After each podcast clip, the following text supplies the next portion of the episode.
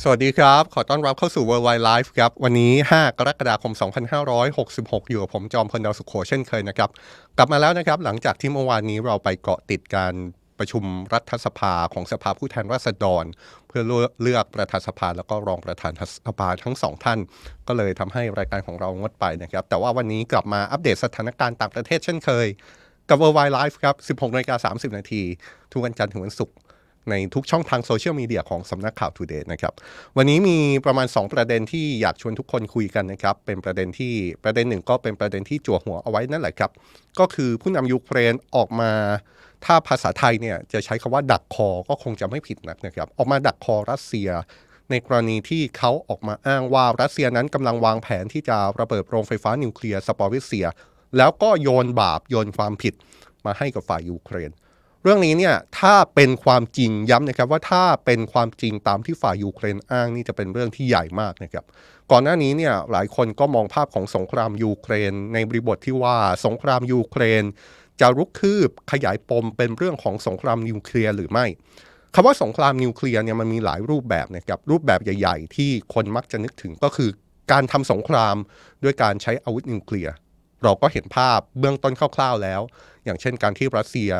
ส่งอาวุธนิวเคลียร์ไปติดตั้งที่เบลารุส นั่นก็เป็นภาพหนึ่งของความกังวลว่าสงครามยูเครนจะลุกลามเป็นสงครามนิวเคลียร์หรือไม่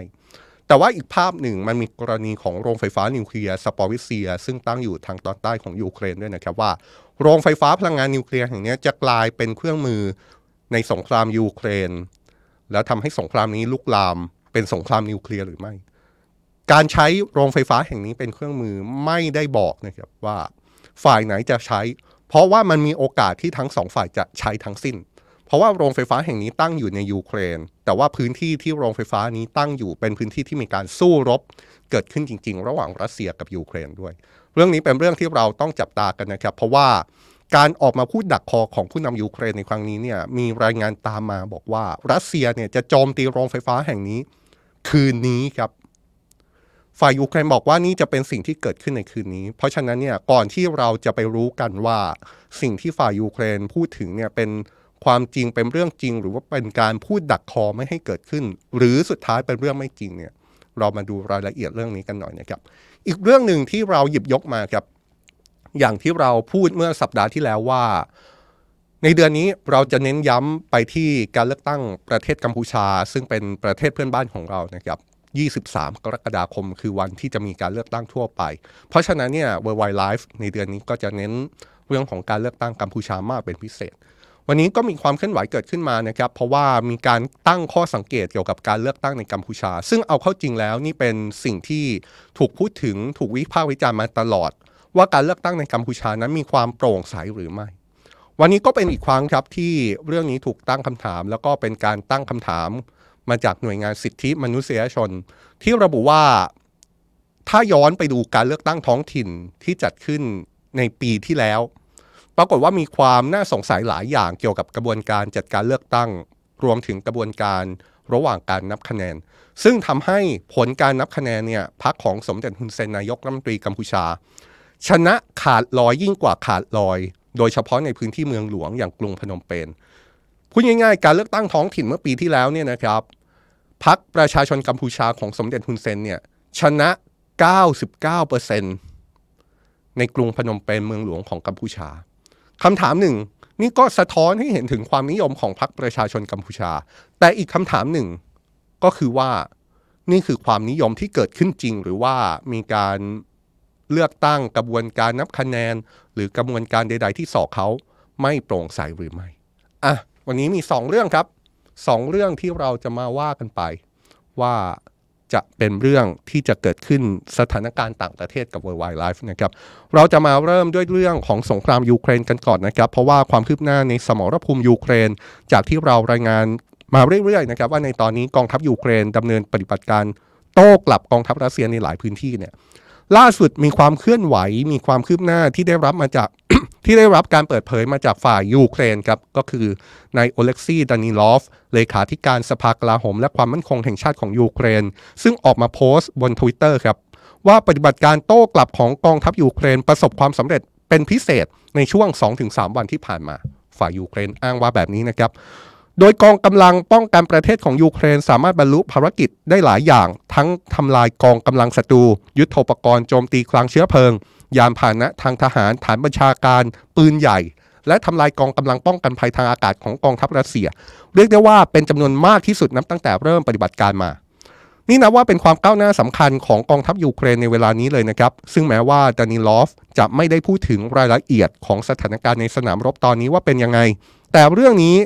หลายฝ่ายมองว่าเป็นเรื่องที่มีน้ำหนักพอสมควร เพราะสิ่งที่เขาออกมาโพสต์ สอดคล้องกับรัฐมนตรีช่วยว่าการกระทรวงกลาโหมยูเครน ที่ออกมาระบุในทิศทางเดียวกันนะครับว่ากองกำลังของยูเครนกำลังได้เปรียบในพื้นที่สมรภูมิในเมืองบาร์กมุดซึ่งเป็นสมรภูมิสำคัญที่ยูเครนพยายามยึดพื้นที่คืน มาจากรัสเซียแม้ว่ากองทัพรัสเซียจะพยายามต่อสู้อย่างดุเดือด ขณะเดียวกันฝ่ายยูเครนอีกคนครับก็คือโฆษกกองบัญชาการทหารตอนใต้ของยูเครนระบุว่า กองทัพยูเครนสามารถโจมตีกองกำลังรัสเซียรุกคืบไปในพื้นที่แนวหน้าของสมรภูมิที่เมืองท่าเบอร์เดียนสก์ในแคว้นซาปอริซเซียได้อีก 2 กิโลเมตรนะครับเพราะฉะนั้นเนี่ยเราเอาสถานการณ์ที่ฝ่ายรัสเซียขอให้ครับฝ่ายยูเครนอ้างว่าสามารถลุกคืบได้ในหลายจุดหลายพื้นที่ยกมาให้ฟังเนี่ย มันก็เป็นเรื่องที่เราต้องจับตากันต่อครับหนึ่งก็คือสิ่งที่ฝ่ายยูเครนออกมาพูดเนี่ยอย่างน้อยสามแหล่งข่าวเนี่ยเป็นเรื่องจริงสอดคล้องกับสถานการณ์จริง ๆ หรือไม่ เพราะอย่างไงก็ตามเราก็ต้องย้ำนะครับว่านี่เป็นท่าทีที่เปิดเผยออกมาจากฝ่ายของยูเครน ซึ่งระยะเวลาก็คงจะเป็นคำตอบพอสมควร ท่าทีจากฝ่ายต่างๆ ที่เกี่ยวข้องแม้กระทั่งฝ่ายรัสเซีย เดี๋ยวก็จะมีคำตอบในเรื่องนี้พอสมควรว่า เป็นจริงหรือไม่เป็นจริงแค่ไหน แต่ว่าถ้าท่าทีนี้เป็นจริงเนี่ยก็ต้องจับตากันต่อไปว่านี่จะเป็นจุดเริ่มต้นของจุดเปลี่ยนของสงครามอีกครั้งขนาดนั้นเลยหรือเปล่า แต่ว่ามันก็มีการวิเคราะห์ออกมาจากสถาบันเพื่อการศึกษาสงคราม หรือว่า ISW ซึ่งเป็นองค์กรรวมกลุ่มนักวิชาการที่ตั้งอยู่ในสหรัฐ ซึ่ง ที่ผ่านมาก็เคยออกมาวิเคราะห์สถานการณ์สงครามยูเครนอยู่บ่อยครั้งนะครับ การวิเคราะห์ครั้งล่าสุดของสถาบันเพื่อการศึกษาสงคราม ISW ชี้ว่าปฏิบัติการโต้กลับของยูเครนในตอนนี้ ดูเหมือนว่าจะมีเป้าหมายเพื่อบทขี้กองกำลังและก็ทรัพยากรของรัสเซีย มากกว่าจะเป็นเรื่องของการยึดคืนพื้นที่ที่ถูกรัสเซียยึดครองกลับคืนมานะครับสถาบันเพื่อการศึกษาสงครามระบุแบบนี้นะครับว่าเรื่องที่โอเล็กซีดานิลอฟเลขาธิการสภากลาโหม และความมั่นคงแห่งชาติยูเครนออกมาเปิดเผย ว่ากองทัพยูเครนมีความสำเร็จมากขึ้นในสมรภูมิ สามารถทำลายกองกำลังศัตรูยุทโธปกรณ์แล้วก็ฐานที่มั่นของฝ่ายตรงข้ามได้เป็นจำนวนมากคำพูดนี้เนี่ยที่เรารายงานไปเมื่อช่วงต้นรายการเนี่ยแสดงให้เห็นว่ากลยุทธ์ในสมรภูมิของยูเครนตอนนี้เน้นให้ความสำคัญกับการรุกคืบ เพื่อทำลายกองกำลัง แล้วก็ทรัพย์สินของรัสเซียในสมรภูมิ มากกว่าที่จะรีบใช้ยุทโธปกรณ์ขนาดใหญ่ เพื่อยึดคืนพื้นที่กลับมาอย่างรวดเร็วนะครับ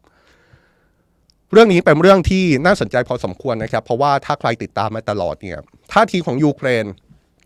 เน้นย้ำมาตลอดครับ มีคนถามมากว่าสงครามยูเครนสำหรับยูเครนแล้วชัยชนะของยูเครนคืออะไรกันแน่ ฝ่ายยูเครนก็พูดตรงไปตรงมามาตลอดว่าสำหรับยูเครนแล้วชัยชนะของยูเครนในสงครามยูเครน ก็คือเรื่องของการยึดคืนดินแดนที่รัสเซียยึดเอาไว้ทวงคืนกลับมาให้ได้ทั้งหมด แต่ว่าถ้าเป็นไปตามแนวการวิเคราะห์นี้ ถ้าเป็นไปตามท่าทีล่าสุดที่ออกมาจากฝ่ายยูเครนเนี่ยเหมือนว่าปฏิบัติการสู้กลับในครั้งนี้ จะไม่ได้มีเป้าหมาย เพื่อนำไปสู่ชัยชนะที่เป็นเป้าหมายสูงสุดของฝั่งยูเครนนะครับแต่ว่าเป็นเรื่องของการทำให้กองกำลังของฝ่ายตรงข้ามอ่อนแอลง ถ้าตีความในมุมนี้หมายความว่า แม้ปฏิบัติการสู้กลับจะเสร็จสิ้น แต่สงครามยูเครนจะยังไม่สิ้นสุดหรือไม่ เพราะยูเครนก็ยังไม่สามารถที่จะยึดคืนพื้นที่ทั้งหมดคืนจากรัสเซียได้อยู่ดี แต่ว่าในอีกมุมหนึ่ง ปฏิบัติการสู้กลับของยูเครนนั้น ก็ถูกมองว่านี่เป็นเกมที่ถูกวางหมากเอาไว้ เพื่อให้ฝ่ายยูเครนจัดการรัสเซียให้ได้มากที่สุด เพื่อเอาผลจากปฏิบัติการสู้กลับเนี่ยไปต่อรองในการเจรจาสันติภาพที่จะเกิดขึ้นหลังจากนี้ ก็ต้องว่ากันไปนะครับ ถ้ามองในแง่การใช้ปฏิบัติการสู้กลับในการต่อรองในการเจรจาสันติภาพ เป้าหมายในเรื่องของการทำลายฝ่ายตรงข้ามให้ได้มากที่สุดเนี่ยก็อาจจะเป็นหนึ่งเป้าหมายที่หวังผลได้ ในแง่ที่ทำให้ฝ่ายรัสเซียได้เห็นว่าความสูญเสียที่เกิดขึ้นหนักหนาสาหัส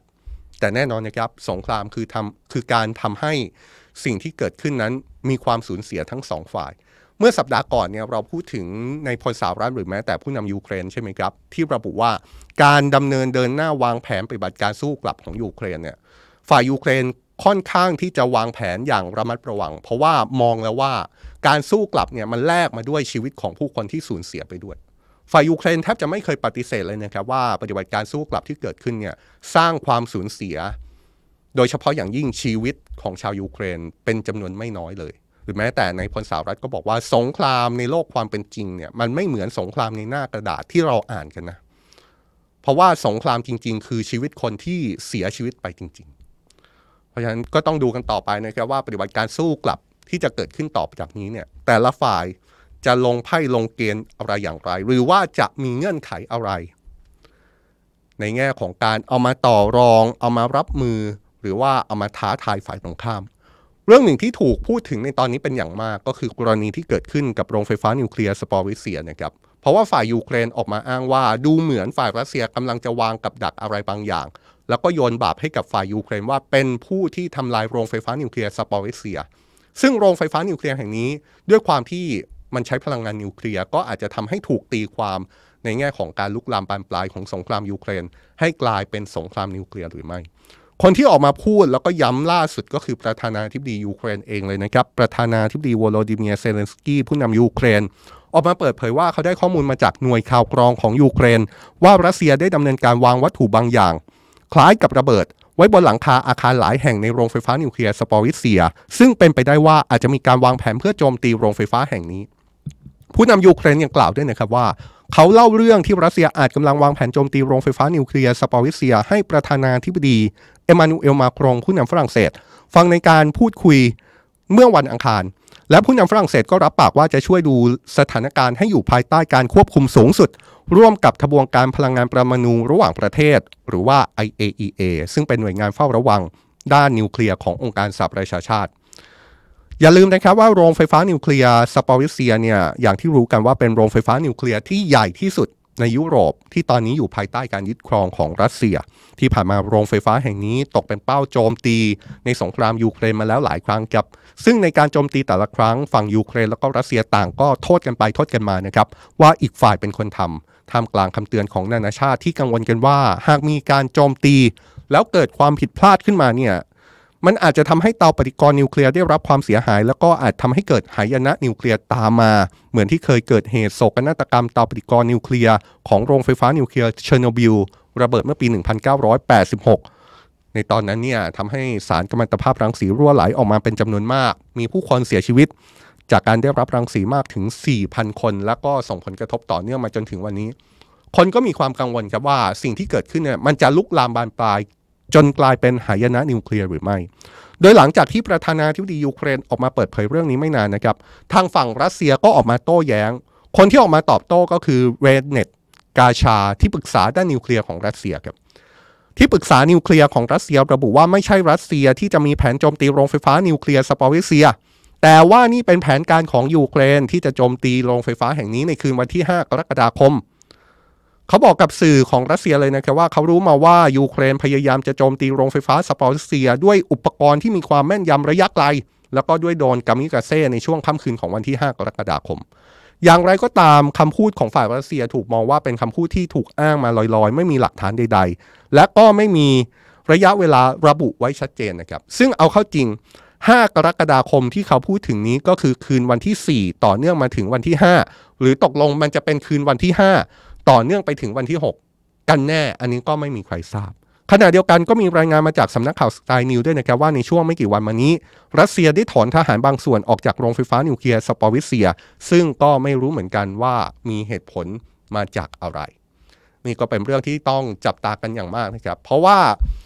สิ่งหนึ่งจากข่าวนี้ที่เราเห็นแล้วก็คือว่าต่างฝ่ายต่างอ้างว่าจะมีการโจมตีโรงไฟฟ้านิวเคลียร์ซาปอริซเซียเกิดขึ้น ซึ่งเอาละยกไว้ก่อนว่าใครจะเป็นฝ่ายโจมตี แต่นี่คือความเสี่ยงว่าโรงไฟฟ้านิวเคลียร์ที่ใหญ่ที่สุดแห่งหนึ่งของยุโรปกำลังจะถูกโจมตี แล้วพอเป็นโรงไฟฟ้านิวเคลียร์แล้วพอเป็นโรงไฟฟ้าที่มีเตาปฏิกรณ์นิวเคลียร์ทุกคนก็มีความกังวลขึ้นมาทันทีว่านี่อาจจะเป็นหายนะทางนิวเคลียร์หรือไม่หากโรงไฟฟ้าแห่งนี้ถูกโจมตี อย่างไรก็ตามก่อนหน้านี้ก็มีคนที่อาจจะช่วยลดทอนความกังวลออกไปบ้างนะครับ โดยระบุว่าจริง ๆ แล้วการโจมตีโรงไฟฟ้านิวเคลียร์เนี่ยมันก็ยังเป็นเรื่องยากอยู่ที่จะทำให้การโจมตีนั้นส่งผลกระทบถึงความเสียหายของเตาปฏิกรณ์เพราะว่าเตาปฏิกรณ์นิวเคลียร์ของโรงไฟฟ้านิวเคลียร์ซาปอริเซียเนี่ยมีการสร้างสิ่งปลูกสร้างเพื่อป้องกัน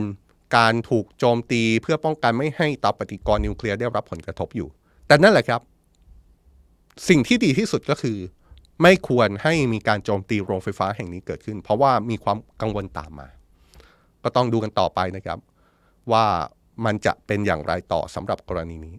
ทีนี้ไปดูความเคลื่อนไหวของฝั่งยูเครนมากแล้วครับไปดูความเคลื่อนไหวของฝั่งรัสเซียบ้างนะครับ เมื่อวานนี้ประธานาธิบดีวลาดิเมียร์ปูตินผู้นำรัสเซียได้เข้าร่วมการประชุมสุดยอด ผู้นำองค์การความร่วมมือเซี่ยงไฮ้กับประธานาธิบดีสีจิ้นผิงของจีน แล้วก็ประธานาธิบดี อิบราฮิมไรซีของอิหร่าน มีนายกรัฐมนตรีอินเดียนเรนทราโมดี แล้วก็ผู้นำประเทศอื่นๆ เข้าร่วมด้วยนะครับ ไม่ว่าจะเป็นปากีสถาน คาซัคสถาน คีร์กีซสถาน ทาจิกิสถาน แล้วก็อุซเบกิสถาน เป็นการประชุมแบบออนไลน์นะครับ แต่ว่าเป็นการประชุมที่อินเดียเป็นเจ้าภาพ นี่ถือได้ว่าเป็นครั้งแรกเลยครับที่ประธานาธิบดีปูตินเข้าร่วมการประชุมระดับนานาชาตินะครับ ตั้งแต่เกิดเหตุการณ์ที่หัวหน้าทหารรับจ้างวากเนอร์พยายามก่อกบฏเมื่อสัปดาห์ที่แล้ว โดยในระหว่างการประชุมประธานาธิบดีปูติน มีการพูดถึงสถานการณ์ความวุ่นวาย ที่เพิ่งจะเกิดขึ้นในรัสเซียด้วยนะครับ อย่างที่เราตั้งข้อสังเกตกันก่อนหน้านี้นะครับว่าหลายคนจับตาการประชุมนี้ แม้ว่าการประชุมนี้ในช่วงที่ผ่านมาเนี่ยจะไม่ค่อยมีการพูดถึงสถานการณ์สงครามยูเครนมากนักแต่คนก็ยังจับตาอยู่ดีว่าประธานาธิบดีปูตินจะพูดอะไร เกี่ยวกับสถานการณ์ทางการเมืองที่เพิ่งเกิดขึ้น สดๆร้อนๆในประเทศของตัวเองหรือไม่ ประธานาธิบดีปูตินยืนยันกับผู้นำชาติต่างๆ เลยนะครับ ว่าในตอนนี้รัสเซียมีความเป็นปึกแผ่นมากขึ้นกว่าเดิมครับ หลังจากที่การก่อกบฏในประเทศล้มเหลว พร้อมกับว่าพร้อมกับย้ำเลยนะครับว่ารัสเซียจะยืนหยัดต่อสู้กับมาตรการคว่ำบาตรและการยั่วยุจากชาติตะวันตกที่มีรัสเซียแต่ฝ่ายเดียว นับตั้งแต่เริ่มปฏิบัติการพิเศษทางการทหารในยูเครนเมื่อปีที่แล้ว อีกทั้งยังกล่าวขอบคุณประเทศต่างๆ ด้วยนะครับที่ให้การสนับสนุนรัสเซียเสมอมา สำหรับองค์การความร่วมมือเซี่ยงไฮ้นี่นะครับเป็นความร่วมมือระดับภูมิภาคที่ก่อตั้งขึ้นเมื่อปี 2001 ตอนนี้มีประเทศสมาชิกทั้งหมด 9 ประเทศด้วยกัน ก็มีจีน คาซัคสถาน คีกิสถาน รัสเซีย ทาจิกิสถาน อุซเบกิสถาน อินเดีย ปากีสถาน แล้วก็เพิ่งจะรับอิหร่านมาเป็นประเทศสมาชิกล่าสุดนะครับ นี่ก็คือความเคลื่อนไหวที่เกิดขึ้น ของประธานาธิบดีปูตินครับ อย่างที่เราติดตามกันว่าก่อนหน้านี้เนี่ยเราพยายามที่จะให้ภาพว่า คนต้องจับตาท่าทีของประธานาธิบดีปูตินในการประชุมครั้งนี้อย่างมาก เพราะว่าน่าจะเป็นการส่งสัญญาณถึงผู้นำชาติหลาย ๆ ชาติ โดยเฉพาะบางชาติเนี่ยที่ถูกมองว่ามีความใกล้ชิดกับรัสเซียเนี่ยก็จะเป็นการส่งสัญญาณหลังเกิดสถานการณ์ที่เกิดขึ้นในประเทศนั่นเองนะครับ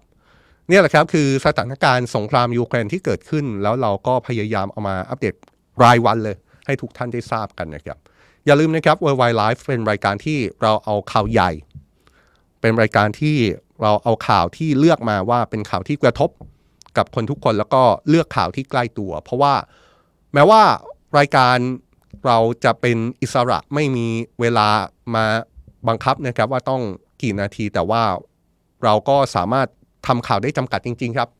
เราก็เลยจำเป็นที่จะต้องเลือกประเด็นที่มีความสำคัญ ข่าวใหญ่ ข่าวที่กระทบกับคนไทยแล้วก็ข่าวที่มีความใกล้ตัวนะครับเพราะฉะนั้นเนี่ยนอกจากข่าวสงครามยูเครนที่ทุกคนก็ทราบดีนะครับว่าเป็นข่าวใหญ่ของโลก และทุกคนก็ทราบดีเหมือนกัน มีประสบการณ์กันมาแล้ว ว่านี่คือข่าวที่ใกล้ตัวของเรามากกว่าที่คิด มีผลกระทบต่อเรามากๆ อีกข่าวหนึ่งที่เราอยากจะนำเสนอก็คือการเลือกตั้งกัมพูชานะครับเป็นสิ่งที่เราหยิบมาพูดถึงตลอดทั้งเดือนกรกฎาคมที่จะถึงนี้ก็ว่าได้ครับเพราะว่า นี่เป็นเรื่องของประเทศเพื่อนบ้านที่ใกล้ชิดเราจริง ๆ และเชื่อได้ว่าการเมืองกัมพูชานั้นจะส่งผลต่อการเมืองไทยไม่มากก็น้อย ในหลายบริบทในหลายมิติ อย่างที่เราบอกครับจะจับตาไปจนถึงวันเลือกตั้งเลยก็คือ 23 กรกฎาคมนี้ เพราะฉะนั้นเนี่ยเราจะมีความเคลื่อนไหวที่เกิดขึ้นทางการเมืองในกัมพูชาออกมารายงานให้ทราบกันเรื่อยๆนะครับ อย่างที่รู้กันนะครับว่าการเมืองกัมพูชานั้นถูกมองว่าเป็นการเลือกตั้งที่ไม่โปร่งใส นี่คือเสียงวิจารณ์นี่คือสิ่งที่ถูกตั้งข้อสังเกตมาตลอด ว่ารัฐบาลของสมเด็จทุนเซนพยายามที่จะจัดการผู้เห็นต่าง รวมถึงจัดการพักฝ่ายค้าน ไม่ให้ลงสู่สนามการเลือกตั้งแข่งกับพรรคประชาชนกัมพูชา ของสมเด็จฮุนเซนหรือไม่ขณะเดียวกันหลายฝ่ายก็ตั้งคำถามถึงกระบวนการเลือกตั้งว่าเป็นไปอย่างโปร่งใสยุติธรรมหรือเปล่า ปรากฏว่าเรื่องนี้ล่าสุด Human Rights Watch ซึ่งเป็นหน่วยงานสิทธิมนุษยชนเป็นองค์กรล่าสุดที่ออกมาตั้งคำถามนะครับ Human Rights Watch ได้ออกรายงานที่ย้อนไปตั้งคำถามถึงกระบวนการจัดการเลือกตั้งครั้งก่อน ซึ่งเป็นการเลือกตั้งท้องถิ่นที่เกิดขึ้นเมื่อปี 2022 ครับ โดยการเลือกตั้งท้องถิ่นในครั้งนั้น เป็นการเลือกตั้งในระดับเทศบาล 1,652 แห่งใน 25 จังหวัดของกัมพูชานะครับ ผลการเลือกตั้งที่ออกมาปรากฏว่าพรรคประชาชนกัมพูชาของสมเด็จฮุนเซน ครองเสียงส่วนใหญ่ไปประมาณ 80%ของที่นั่งทั้งหมด ขณะที่พรรคที่มีชื่อว่าพรรคแสงเทียน ซึ่งมีบทบาทในการเมืองกัมพูชาในระยะหลัง แล้วก็ถูกมองว่าเป็นพรรคที่จะเป็นคู่ต่อสู้หลักของสมเด็จฮุนเซนในการเลือกตั้งครั้งนี้เนี่ยในการเลือกตั้งเมื่อปีที่แล้วที่เป็นการเลือกตั้งท้องถิ่นได้คะแนนนิยมประมาณ 18%ด้วยกัน แต่ว่ารายงานของ Human Rights Watch ล่าสุดได้ตั้งคำถามถึงกระบวนการเลือกตั้งท้องถิ่นที่เกิดขึ้นเมื่อปีที่แล้วนะครับว่าสิ่งที่เกิดขึ้นเนี่ยมันมีความไม่ชอบมาพากล ในการเลือกตั้งหรือไม่ โดยเฉพาะการนับคะแนนหลังการเลือกตั้งท้องถิ่นเมื่อปีที่แล้วเนี่ยปรากฏว่ามีหลายคูหาเลือกตั้งในกรุงพนมเปญเมืองหลวงของกัมพูชา ที่เจ้าหน้าที่ประจำหน่วย นับคะแนนอย่างไม่เปิดเผย แล้วก็อาจจะมีข้อคอรหาในแง่ที่ว่ามีการนับคะแนนที่ผิดพลาด หรือมีการนับคะแนนที่เอื้อไปกับพรรครัฐบาลหรือไม่ เพราะว่าอะไรครับเพราะว่ากระบวนการนับคะแนนที่ผิดปกตินี้นำไปสู่การตั้งคำถามถึงผลการเลือกตั้ง เพราะผลการเลือกตั้งที่ออกมามีความแตกต่างอย่างมีนัยสำคัญกับการเลือกตั้งครั้งก่อนหน้า Human Rights Watch ได้เอาการเลือกตั้งในปี 2022 ซึ่งเป็นการเลือกตั้งท้องถิ่นมาเปรียบเทียบกับการเลือกตั้งในปี 2017 นะครับ เอาแค่ในกรุงพนมเปญเมืองหลวงของกัมพูชาเนี่ยปรากฏว่าถ้าย้อนกลับไปในการเลือกตั้งเมื่อปี 2017 คะแนนนิยมของพรรคประชาชนกัมพูชาของสมเด็จฮุนเซนเนี่ยชนะเลือกตั้ง 33% ของเขตเลือกตั้งทั้งหมดในกรุงพนมเปญนะครับ33%ในปี 2017 แต่ว่าผลการเลือกตั้งในปี 2022 พรรคประชาชนกัมพูชาได้รับชัยชนะ 99.9%ครับ คือทุกเขตเลือกตั้งในปี 2022 ในกรุงพนมเปญเนี่ยพรรคประชาชนกัมพูชากวาดเรียบมีเพียงเขตเดียวที่ไม่ชนะ นี่เป็นสองประเด็นเลยนะครับ อย่างแรกเลยคือคะแนนนิยมของพรรคประชาชนกัมพูชาในกรุงพนมเปญ รียบเทียบกันระหว่างการเลือกตั้ง 2017 กับการเลือกตั้งท้องถิ่น 2022 เนี่ยพรรคของสมเด็จฮุนเซนเพิ่มขึ้น 3 เท่าตัว จาก 33%เป็น 99.9%เพิ่มขึ้น 3 เท่าตัวนะครับ แล้วอีกมุมหนึ่ง 99.9%นี่คือทั้งหมดเนี่ยแพ้แค่เขตเดียว มันก็เลยเป็นคำถามตามมาว่า ความนิยมพรรคประชาชนกัมพูชาของสมเด็จฮุนเซนเพิ่มขึ้น 3เท่าตัวขนาดนั้นเลยเหรอ ในกรุงพนมเปญแล้วเพิ่มขึ้นในกรุงพนมเปญในฐานะในขนาดที่ชนะกวาดเรียบเกือบทั้งหมดขนาดนั้นเลย หรือไม่ อันนี้ก็เป็นคำถามที่ถูกตั้งคำถามนะครับ ในมุมหนึ่งก็บอกว่าเออก็เป็นไปได้ ความนิยมของพรรคการเมืองก็มีแนวโน้มมีโอกาสที่จะเพิ่มขึ้นอยู่แล้ว แต่ในอีกมุมหนึ่ง ถ้าเทียบกันระหว่างการเลือกตั้งในกัมพูชาในช่วงเวลาที่ผ่านมาที่มีเสียงวิจารณ์ เกี่ยวกับการเลือกตั้งที่ไม่โปร่งใสเนี่ยนี่ก็เป็นภาพสะท้อนว่า นี่เป็นอีกครั้งหรือเปล่าที่การเลือกตั้งไม่โปร่งใสเกิดขึ้นในกัมพูชา แล้วมีผลต่อคะแนนผลการเลือกตั้งหรือไม่พิวโรเบิร์ตสันผู้อำนวยการฝ่ายเอเชียของ Human Rights Watch บอกว่าข้อสังเกตถึงกระบวนการการเลือกตั้งยิ่งทำให้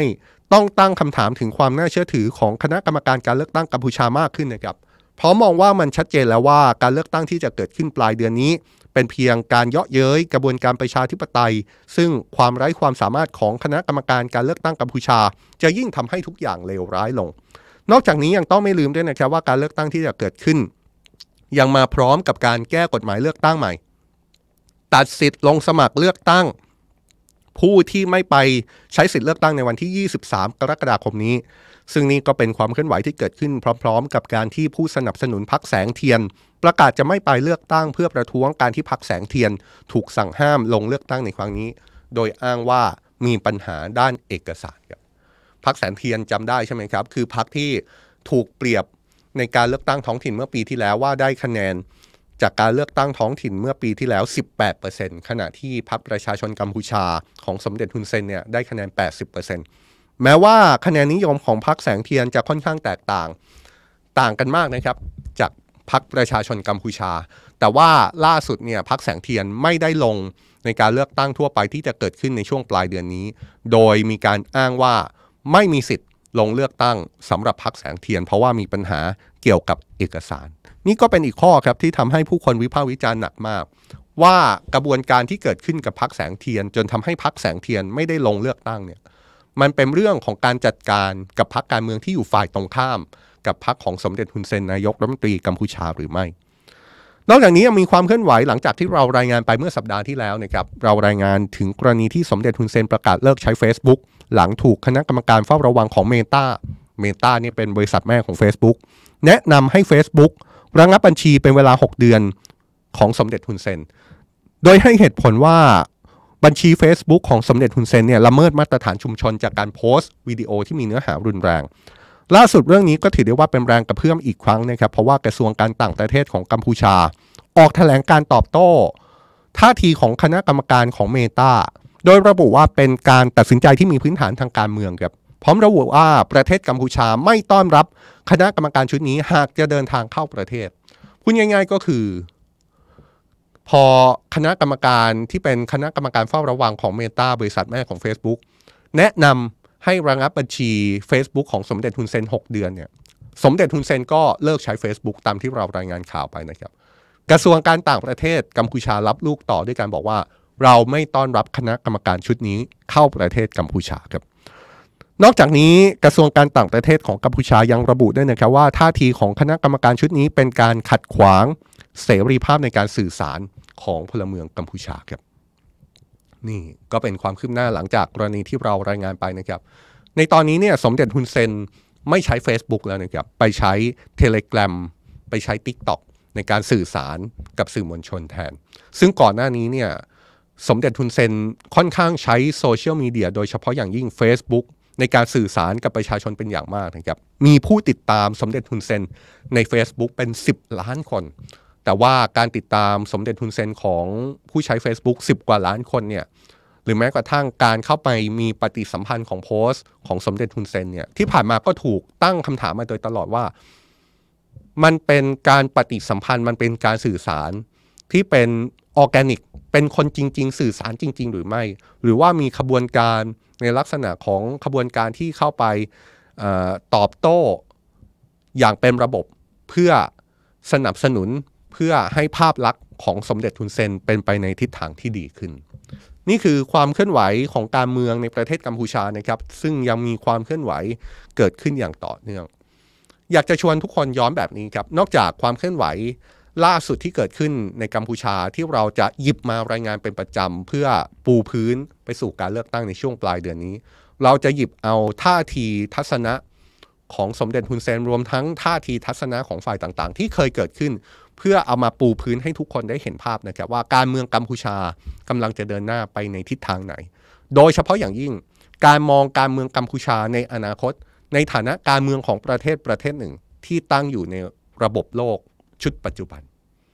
การเมืองว่าด้วยการต่างประเทศของกัมพูชาเนี่ยแหละครับ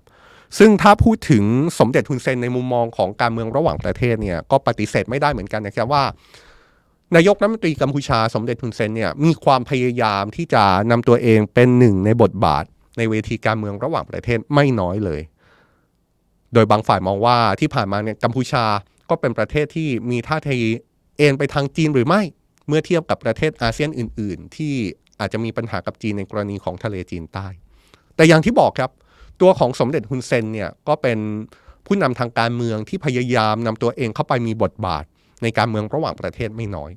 ยกตัวอย่างเอาที่ใกล้ที่สุดก็คือเมื่อปีที่แล้วกัมพูชาเป็นประธานอาเซียนใช่ไหมครับ สมเด็จฮุนเซนก็พยายามเข้าไปมีบทบาทในการแก้ไขปัญหาวิกฤตในเมียนมา ถึงแม้ว่าความพยายามของสมเด็จฮุนเซนเองจะตามมาด้วยเสียงวิพากษ์วิจารณ์ที่ค่อนข้าง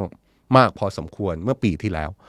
แต่วันนี้เราจะหยิบมุมการเมืองระหว่างประเทศของสมเด็จฮุนเซนเอามาเล่าให้ฟังนะครับเป็นมุมการเมืองระหว่างประเทศที่สมเด็จฮุนเซนเพิ่งพูดเมื่อเดือนที่แล้ว สมเด็จฮุนเซนเคยออกมาเตือนว่าเอเชียแล้วก็อาเซียนเนี่ยกำลังจะเป็นพื้นที่ที่อันตรายในเชิงภูมิรัฐศาสตร์ไม่แพ้สงครามในยูเครนเลยครับ เรื่องนี้สมเด็จฮุนเซนออกมาพูดเมื่อวันที่ 5 มิถุนายนที่ผ่านมานะครับเดือนที่แล้วเลยนะครับ ระหว่างการให้โอวาด ในวันรับปริญญาของมหาวิทยาลัยภูมินิติศาสตร์และเศรษฐศาสตร์แห่งกัมพูชา โดยระบุว่าประเด็นภูมิรัฐศาสตร์ที่กำลังร้อนแรง จะเป็นเรื่องที่ถูกยกระดับให้เป็นสงครามได้โดยง่าย โดยนี้ไม่ใช่แค่สงคราม ระหว่างรัสเซียกับยูเครนเท่านั้น แต่ยังจะรวมถึงความตึงเครียดที่จะเพิ่มสูงขึ้น ในภูมิภาคเอเชียตะวันออกเฉียงใต้ด้วย เพราะว่ามีหลายชาติตั้งใจจะส่งเรือรบเข้ามาในทะเลจีนใต้ ผู้นำกัมพูชายังอ้างถึงการรวมกลุ่ม ระหว่างสหรัฐ สหราชอาณาจักรและก็ออสเตรเลียที่มีชื่อว่าออคัสที่มีแผนที่ออสเตรเลียจะซื้อเรือดำน้ำพลังงานนิวเคลียร์ด้วยนั้น โดยระบุว่านี่เป็นเรื่องที่อาเซียนควรกังวล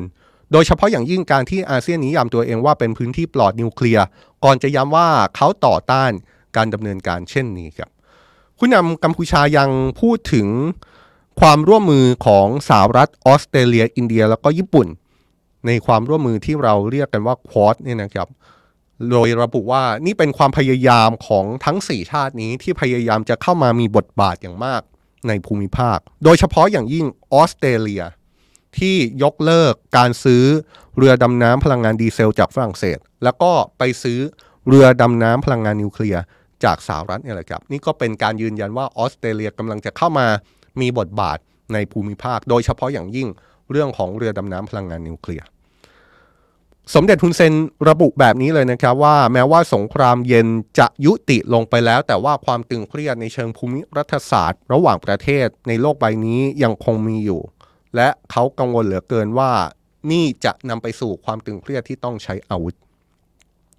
ผู้นำฮุนเซนพูดแบบนี้ด้วยนะครับว่า หน่วยงานอย่างองค์การสนธิสัญญาแอตแลนติกเหนือ หรือว่านาโตเนี่ยจริงๆ แล้วเป็นหน่วยงานที่เคยให้ความสนใจกับ พื้นที่ทางตะวันตก กับบรรดาชาติตะวันตกในพื้นที่ยุโรป แต่ว่าในตอนนี้ดูเหมือนว่านาโตเนี่ยจะเริ่มหันมาให้ความสนใจกับเอเชียแปซิฟิกมากขึ้น และนี่คือสิ่งที่เขากังวล อย่างไรก็ตามสมเด็จฮุนเซนย้ำนะครับว่าเขายังคงหาทางเพื่อที่จะประนีประนอม โดยเฉพาะอย่างยิ่งกรณีความขัดแย้ง ระหว่างสหรัฐกับจีนครับนี่ก็เป็นเรื่องที่น่าสนใจมากเลยนะครับ เพราะว่าในมุมหนึ่ง นี่คือความกังวลที่ออกมาจากสมเด็จทุนเซนนายกรัฐมนตรีกัมพูชา ถึงความพยายามที่จะเข้ามามีอิทธิพล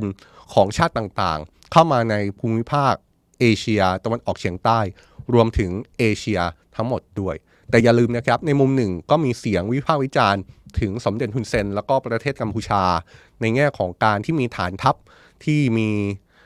เป็นท่าเรือขออภัยครับเป็นท่าเรือที่ถูกวิจารณ์ว่านี่เป็นฐานทัพ ของประเทศจีนหรือไม่ เพราะว่าเป็นท่าเรือน้ำลึก